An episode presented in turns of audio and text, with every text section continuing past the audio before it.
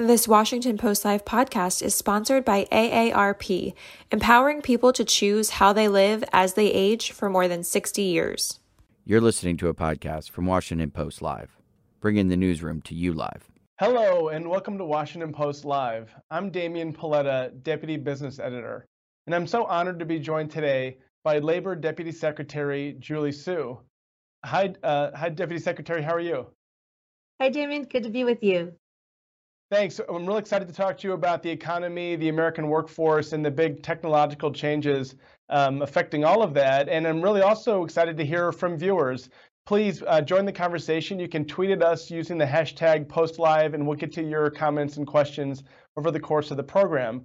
Um, Deputy Secretary, I was wondering if we could start. I mean, I really want to talk about where this is all going, but let's start with where we are first. Um, there's some really interesting data that came out on Wednesday about inflation. You know, a lot of Americans are concerned at 9.1% price growth year over year. Obviously, this affects a lot of workers. Um, can you give me your insight into how this is manifesting itself in workers and what the government can do to try to um, blunt the impact of that on workers?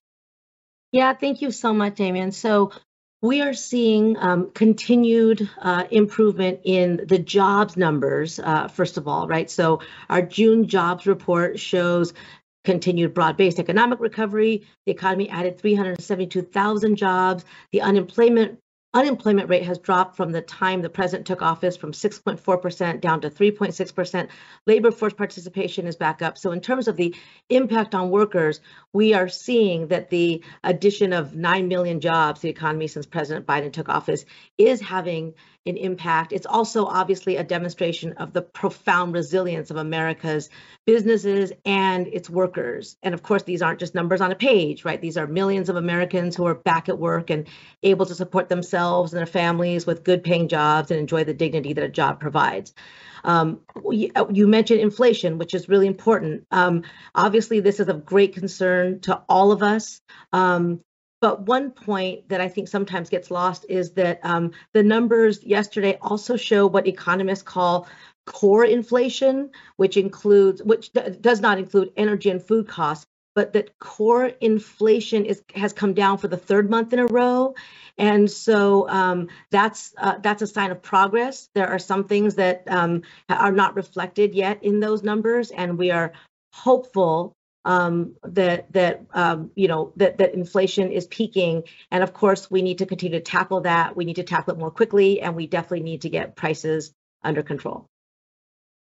And you mentioned the the jobs report. I mean, I don't think any of us have seen anything like you know so many consecutive months of close to 400,000 jobs. So I mean, I think the, the strongest part of this economy right now is the labor force, and one of the things that um, I think caught a lot of us by surprise in terms of journalists was the labor shortage that we experienced kind of coming out of the pandemic.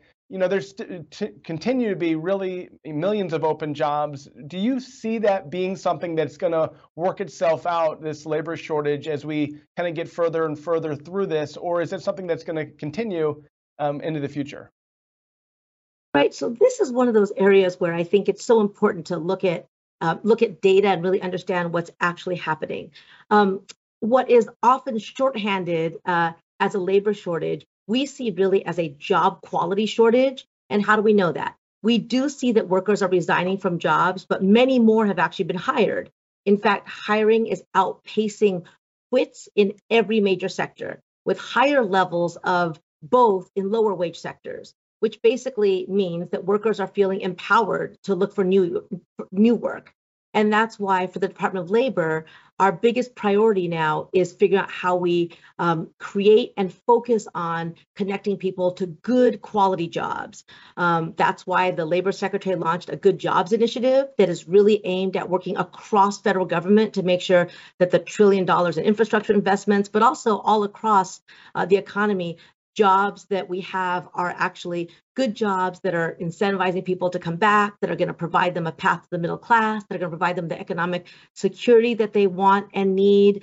Um, and, and, and we are seeing across the board that our focus on equity matters too, right? We need to make sure that there are good jobs in the economy and that every um, individual, every community from you know rural uh, to you know communities of color um, to those who have been left out of the economy even in good times have access to those good jobs It's so interesting. I mean, that's a case I would think where technology would really help workers. You know, know this way they would be they would know that there's jobs that are available to them that might pay more, have better conditions, work with their lifestyle more. Is that how can we get more workers to have access to that technology and data? Whereas in the past, maybe the Great Recession of 2008, they wouldn't have access to the same information. That's right. So we are laser focused on on really um, you know transforming the workforce system to both connect workers to the good jobs they want and need and to connect employers to the, to the people that, that they want and need. And there is, as you state, Damian, a very important technology um, aspect to this, right? So when people talk about technology in the future of work, it's often about how we're going to train workers for technology related work, and that's really important. Um, or it's about how robots are coming to take our jobs and we have to prepare for the impending apocalypse. Um, and there are, you know, versions of these um, assertions that we did grapple with, but I think they're too narrow. Um, and I think what we've seen is that the adoption and deployment of technology has only accelerated during COVID, right? Whole workplaces that went remote were only possible because of technology, including in government. Right before COVID, many people, including those in government, just did not think that that would be possible. But we've learned that you can work from home, you can work collaboratively with others from home, you can improve access to services remotely in many ways. And this does require um, different kinds of investments, um, but it also requires a real attention to um, one of the downsides, which is how technology can exacerbate inequities. So your question really gets to, you know, how do we make sure that everybody knows uh, what good jobs are available, what good jobs connect to the skills that they have, and what kind of training they can get to, to do those good jobs. And those are really important priorities for our good jobs initiative, the Department of Labor, but also for, for the government as a whole. Yeah, I'm actually really interested in that because you can see both sides of it, as you said. I mean, obviously, for for example, people with disabilities might be able to do a job using technology that they couldn't five years ago. But on the other hand, you know, we have, for example, um, fewer women. The participation rate among women right now is not as high as it was before the recession. I think a lot of us understand why that is, and I wonder whether there could be technology could be used to sort of separate people out in a way that doesn't help groups like women or um, even like farm workers, things like that, in the way that, they could? Is there efforts in place to try to bring more and more people into this recovery so that everyone benefits the same way? A hundred percent, yes. So, so we are focused on that.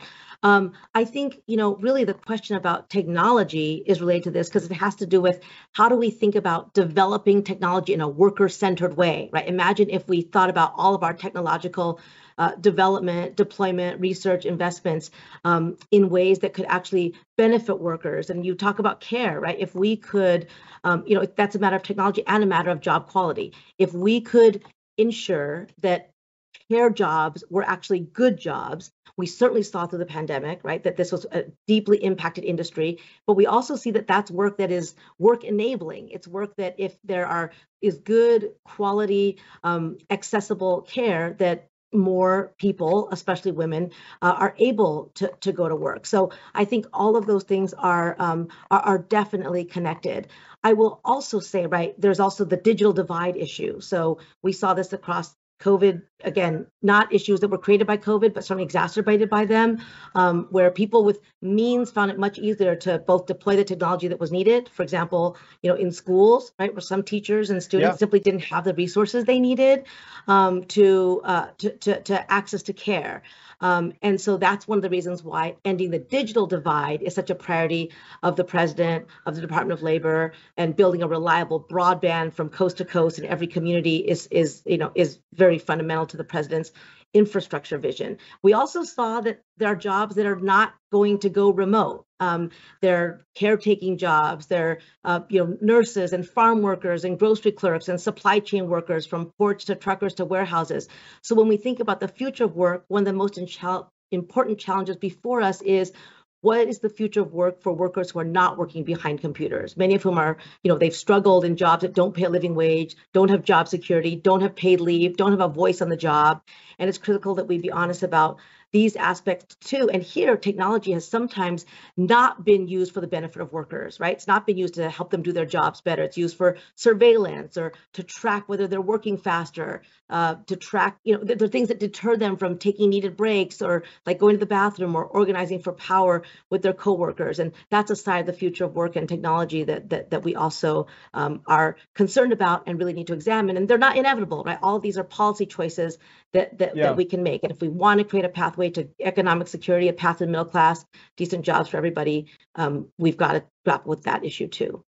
I mean, so I have so many new questions, that, I thought that answer was so intriguing. If we could just start with, it's hard. I think we all come out of this pandemic feeling like we're chained to technology. You know, it's hard to separate out your family day from your work day because you're always kind of working and always, you know, in my case, being a parent too. But how has technology, how, what is this, uh, the side of technology that has made it harder for people to, you know, separate those boundaries out? And is there anything that the government can do talking to employers or talking to workers about having you know reasserting those boundaries? Because really the day feels like it never ends. The weekend feels yeah. like it never begins. And technology i think is a big part of that.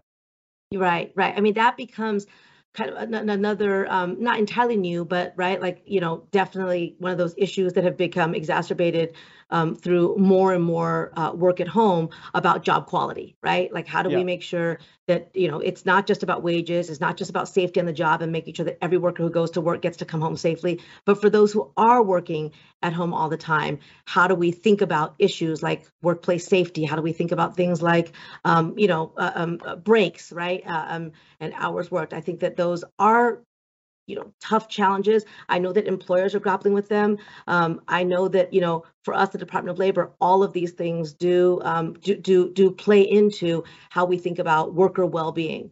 You also mentioned, though, you know, one of the things that I think is important, which is some of the opportunities. Um, we have also seen that there are more opportunities for workers with disabilities, for example, who when you you can use technology to create more accessible workplaces, when you provide more flexibility. And I think you know people have said, and I think this is true, that um, we're unlikely to go back to a world in which those who have found ways to work effectively remotely are, are going to go back to offices and you know it forces us to think about what that means it also forces us to you know or it's an opportunity too to think about how we train staff right this is about not just working with technology but how do you continue to get the advantage of working with other people uh, when you're working remotely, um, as well as how do you look at management and supervision, right? Making sure that people understand how to manage and supervise effectively and still, um, you know, really engage employees uh, in in a remote or hybrid environment. I'm really interested in how technology could be used um, for surveillance of workers in a way that maybe it wasn't years ago. And you know, quite frankly, with the new Supreme Court decision of overturning partially Roe versus Wade, you would think that uh, companies and even insurance companies would have access to really personal information of their workers that could be subpoenaed or um, you know tried to access by people. Like, what are the is that a, is that a conversation that the government should be having about what how to protect certain information or data from workers and is it something that we could see being discussed more openly in the months ahead?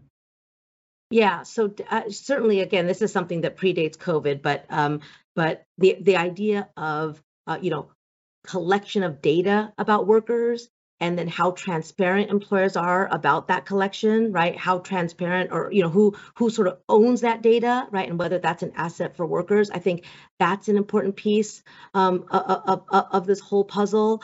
Um, you know I, I think one of the things that is another kind of side of the technology conversation is as technology is utilized in the workplace again our focus is on how do we think about human complementary technology, right? Worker complementary technology. There are ways that historically technology has been utilized to improve working conditions. A good example is, you know, turn of the 20th century when you had manufacturing jobs that were that were, you know, dangerous and difficult. You had children working in in, in factories. You had long hours. The combination of technology that helped to routinize and mechanize some dangerous work, but also workers having a seat at the table, you know, union power, workers organizing, having the ability to push for policies like the eight hour day um, and weekends, things like that, I think show that the potential of when you when you combine you know worker voice and uh, you know worker well-being with technology uh, being deployed. And i think we have that opportunity now again because we are seeing another moment in which workers are asserting their power in the workplace. They're saying you know that that that as i mentioned earlier we, we, we want to do uh, better jobs jobs that provide us economic security um, that that that you know uh, care about uh, you know our, our well-being and making choices around you know organizing and demanding better it could be another opportunity to really look at how technology and worker voice together can lead to um, really positive changes. On the flip side, you know, some deployment technology has not had that effect. As I, I mentioned, surveillance earlier, right? Using mm-hmm. technology just to speed up work, especially for vulnerable workers, workers who are overwhelmingly people of color, immigrant workers, right? Women workers in, in, in workplaces um, where they're particularly vulnerable, um, but also the, the, the biases that, that, that can get reinforced through technology. We really have to make sure that we're not using technology to, you know, hire, right, to manage a discipline in ways that just reinforce biases that, that, that, that are also longstanding that we need to fight. Madam Deputy Secretary, we have a question from Twitter, kind of along those lines. It's from Anthony Addo. He asks, um, you know, what kind of mechanisms are you proposing that would be that would have worker-centric technology technology implementations. Could labor bargaining be expanded to include technology? What, and what about non-unionized workplaces? What are right. your thoughts on All, how technology can factor into that? All very, very important questions, right? So one of the things that that you know that that that we are seeing is you know again recognition that um, of the transformative impact of technology, but also of the the value, the benefit of when you merge, you know, how do we think about technology that's going to make work better and therefore make lives better? That's that's related to all of the questions uh, that you've asked now. And there is you know private sector research going into you know what does human centered ai look like right? Um, there's there's there's a lot of um, sort of interest in are there ways that technology, rather than being utilized to um, deter workers from organizing, could actually be used to support worker organizing, especially in workplaces that are more, um, you know, diffuse, right? So I think that th- this is what why this is such a moment of also opportunity. Um, the important thing is that you know we are we, we, these are all choices that can be made, right? These are all policy decisions about how wh- where where we put research development into technology, how we deploy it, and then what what what rules we're going to put in place to make sure that we don't think about just a collision course between technology and workers, but we think about um, uh, uh, uh ways to um, to really enhance um, well-being, to improve uh, jobs, and to improve access to those jobs so that all communities benefit from from the good things that will come. You mentioned AI. I think the rapid development of AI has a lot of people excited, but also nervous. How do you see AI fitting into different kinds of workplaces? You know, maybe not just at technology companies, but also, you know, at warehouses and factories. You know, can AI be implemented in a way that really benefits workers, or is it something that they should be concerned about? Could it like replace their job potentially? Right. So I think one of the, th- you know, every um, like decade or so, or a few decades, there is the hand wringing over whether technology is going to, you know, take over all jobs. I think what we have found throughout history is that more often than not, what happens is uh, it changes jobs, right? There, there are there are some some jobs that change more than others, um, but that for the most part, um, technology has the uh, you know provides uh, uh um, uh, different ways of thinking about work.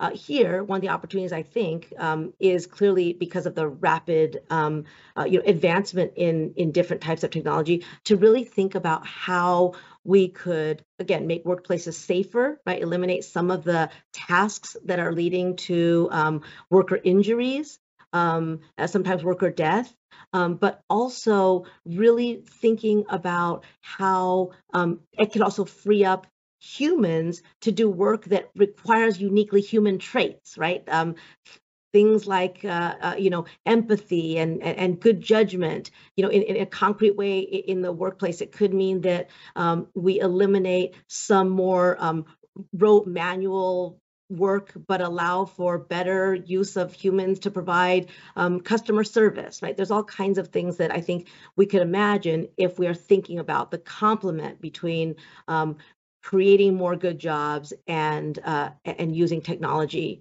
in a meaningful way. have you seen? I mean, obviously, one of the things that I think was was really great about this recovery is that a lot of people and maybe the the uh, lower skilled jobs had opportunities to move from a lower wage to you know much more competitive wage. Now, obviously, inflation eats into that. But do you see those people having um, kind of advanced in a, in position that they can kind of hold their ground they've they've made up? I mean, I think we're all concerned if there's a recession, you know, who knows what the impact will be. But do you feel like uh, a lot of the people who were able to kind of move up the economic mobility ladder will be able to kind of retain the ground they've they've gotten because of technology, or could they find themselves kind of back in the same situation they were in maybe 2019? In other words, is this technology going to maybe just disappear if we face a real severe economic downturn? Right. So part of the, you know, the, the, the president's vision, right, of an economy that leaves no one behind. When he says we're mm-hmm. going to build an economy from the, you know, from from the bottom up and the middle out, I think it is about making sure that we not only see temporary gains, but that we're looking at longer term, um, you know, again, job, uh, uh, you know, mobility for workers, right, uh, genuine economic security. I mean, the kinds of investments that have been made. Um, just in the last in, in, you know in the last couple of years um, since the president's been in office are really historic in nature right? Some of them were very immediate american rescue plan let's get people back on their feet kinds of things. But the trillion dollars in infrastructure investments are about not only fixing roads and bridges about making sure clean water you know flows out of the pipes in homes and schools.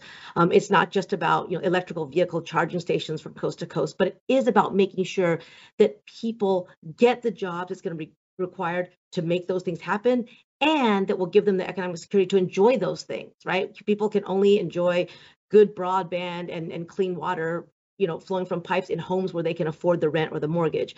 And these are not just jobs for now. There's a, these are going to have long-term impacts on jobs for decades right? Clean energy right? Job, jo- jobs around clean energy jobs around um, uh, um, you know n- new forms of energy the batteries, the things that, that are going to be required to sustain um, th- this this new uh, and, and, improved, uh, better for our climate economy are long-term jobs. And so we're part of our focus on good jobs is about making sure that these are long-term uh, sustainable improvements. But again, part of the part of the equity piece of this is that we've also seen historically that even when good jobs do get created, there isn't equitable access to those jobs. And we are laser focused on making sure that the same communities, African Americans, communities of color, um, you know, marginalized folks. We, talked about women already and women of color who've been so devastated in the last two years that we've seen, you know, rollbacks in their progress in the workplace. How do we ensure that um, that the prosperity that we're building in the economy going forward, that the recovery that we've talked about here already is broadly shared by everybody? Those are technology questions, but they're also much broader than technology. And just to build on that point, I mean, last year we saw a tremendous amount, and even this year, of union organizing activity. A lot of workers were, you know, joining together to try to make their case for better working conditions, better pay, better benefits. Do you see that as being kind of a healthy um, evolution of the, the, kind of labor movement in the United States, or you, are you worried that it might have set up a really adversarial situation? Whereas if we do have a recession, it might lead to kind of a mess. In other words, do you, do you think this was uh, uh, made progress, or do you think this could put us in kind of a weird situation if there's a downturn? Right. Well, so let me say two things about that at the outset. One is that one thing that we've seen throughout the economy during this recovery is that employers are um, are, are raising wages and investing in their workers uh, in, in, in various ways, right? Looking for new and better ways to make their jobs better. Partly it's a recruitment strategy, but you know, obviously, you know, it, good employers understand that their well-being is intimately tied to the well-being um, of their workers, and that sort of, uh, you know, that that that that, is, that has helped to fuel uh, the recovery. The other is that for a long time, um, you know, data has demonstrated that workers um, want a union at far higher rates than work than you know they, they actually have a union. That's why the president has been very strong about saying you know the, the the right to join a union is fundamental is not just an exercise of workers rights it's an exercise in democracy. And um, and why here at the department of labor and our labor secretary is very clear about this. Um, we really believe in the right to organize. And what we are seeing is in a time where workers have more choices they are organizing sometimes against really really great odds. Um, i think that that is uh, an inspiring of uh, of how um, how a robust economy in which workers um, have a choice and are able to exercise that choice is going to lead to better outcomes. What I mentioned earlier about uh, you know how technology has actually benefited working people, it hasn't happened just by accident, right? It's happened because workers are at the table helping to, to, to decide um, on their future. One thing that's interesting, I think, is to think about some international comparisons. A couple years ago, I had a chance to speak with the Consul General of Denmark, and we were talking about technology and uh, and, and you know this idea of, of robots taking over jobs. And what she shared is that in Denmark, there's actually very little fear over technology and its impact at work. That some over some 80 some percent, I think she said, of of people believe that technology is actually going to help improve work.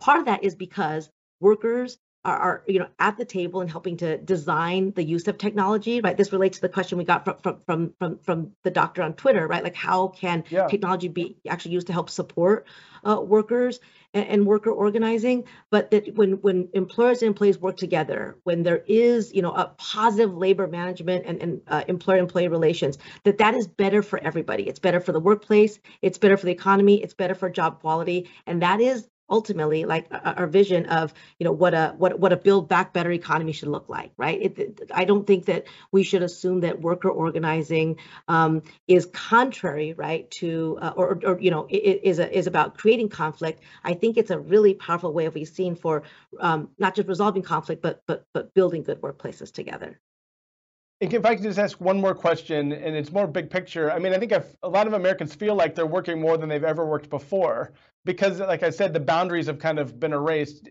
Is that what you're seeing in the data? Are Americans working more hours than they have, or are they just working differently than they have? What What is actually happening to our work life that maybe did not happen before the pandemic? Right. So I think, as with many things, right there, it, you know, it, it, it's complex, it's nuanced, it differs. Yeah. Um, but I think you are pointing out something that's really important, which is that it has been an incredibly hard uh, um, couple of years um, for a whole bunch of reasons, and you know, some of it is the the the obvious global public health crisis, um, the ensuing economic crises, um, but it's also right like a lot of the other inequities that have been exposed, right? The racial reckoning our, our country is undergoing, crises in our democracy, and I think people feel legitimately stressed about all of these things um, that that sort of a, convergence of things um, that that are that are making it hard for us to realize all the benefits of the things we started this conversation with, right? Which is that the economy is recovering. It's recovering faster than than at any time um, in history. Um, that that you know jobs are coming back and, and jobs are getting better and, and and wages are going up and you know there's historic public investments. So I do think that there is you know it's a it's a moment of reckoning. It's a moment okay. of, of thinking about you know right like wh- where we're going. But the important part about this is that these are choices that we have to make, right? The, the policy matters too. We've seen that in the investments, the, the public investments yes. that, that, that we've made, right? And that Thank and you. that you know these kind of crises are opportunities too. Um, that's all the time we have. But uh, Madam Deputy Secretary, thank you so much for your time today. It's been a fascinating conversation. Thanks for listening. For more information on our upcoming programs, go to WashingtonPostLive.com.